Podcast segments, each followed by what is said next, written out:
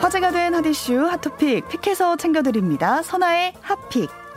첫 번째 핫픽은 즉석 마약 검사 키트입니다. 최근 클럽 등에서 술이나 음료에 몰래 마약을 타 의식을 잃게 하는 이른바 퐁당 마약 범죄가 벌어지고 있는데요.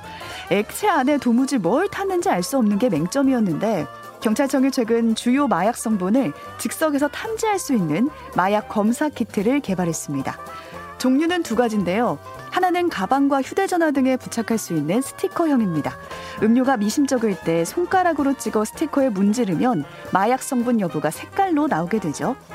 다른 하나는 스트립형인데요. 리트머스 시험지처럼 잔에 담긴 액체에 직접 키트를 담가 색의 변화를 확인하면 되는 방식입니다. 기존엔 이 같은 범죄를 피할 방법이 마땅치 않았는데요. 경찰 역시 현장 단속이 어려웠습니다. 근데 2018년 이른바 버닝썬 사건을 계기로 키트를 개발하기 시작했고요. 지금 시제품이 나온 건데요. 내년부터는 시중에 보급될 예정이라고 합니다. 누리꾼들은 외국 파티에서 보면 자기 술잔은 자기가 들고 다니더라. 우리도 술잔 책임제 해야 한다. 태국 갈 때 필수품 되겠다. 가격 저렴하게 유통됐으면 좋겠다는 반응 보였습니다.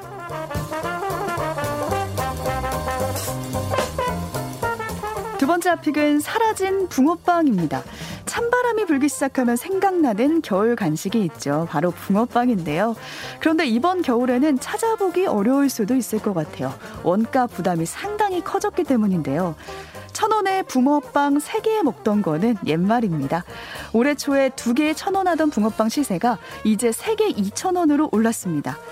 주 재료인 밀가루와 식용유, 팥 등의 물가가 모두 올랐기 때문인데요. 실제로 밀가루는 지난해 12월 8.8%, 올해 1월 12.1% 상승률을 기록했고요. 지난 9월에는 무려 45.4%가 올랐습니다. 식용유의 경우에도 지난달을 전년의 같은 달과 비교해 보니까 55.2% 상승했는데요. 게다가 지속적으로 오르고 있는 연료비도 길거리 음식 가격 상승에 한몫을 하고 있습니다. 노점상의 기계와 식재료를 납품하는 업체 관계자는 통상 겨울을 앞두고 노점 오픈 문의가 이어지는데 올해는 예년에 비해 크게 줄었다고 전했는데요. 누리꾼들은 붕어빵 3개 1,000원? 안드로메다에서나 가능하겠다. 이러다 붕어빵이 호텔 식사 후식으로 나오겠다. 이런 반응 보였습니다.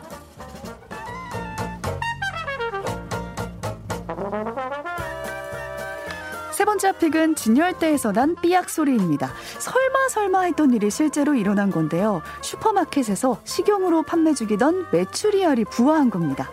현지 시간으로 지난 17일 외신에 따르면 브라질의 한 슈퍼마켓 진열대에서 메추라기가 알을 깨고 부화했는데요. 직원 고메스는 동료가 진열대에서 이상한 소리가 난다고 해서 가보니까 판매용 플라스틱 메추리알 판에서 움직이는 무언가를 발견했습니다.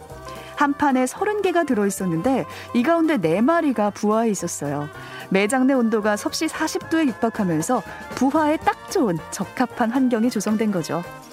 다만 판매용은 암컷이 혼자 낳은 무정란으로 수정되지 않아서 새끼가 부화할 수가 없는데요. 현지 동물 전문가는 해당 제품을 납품한 농가가 암컷과 수컷을 함께 사육하다가 우연히 유정란이 포함된 유, 알을 유통한 것이라고 추측을 했습니다. 사실 이런 일은 우리나라에도 있었는데요. 2018년 강릉의 한 가정집에서 보관 중인 달걀이 부화했고요.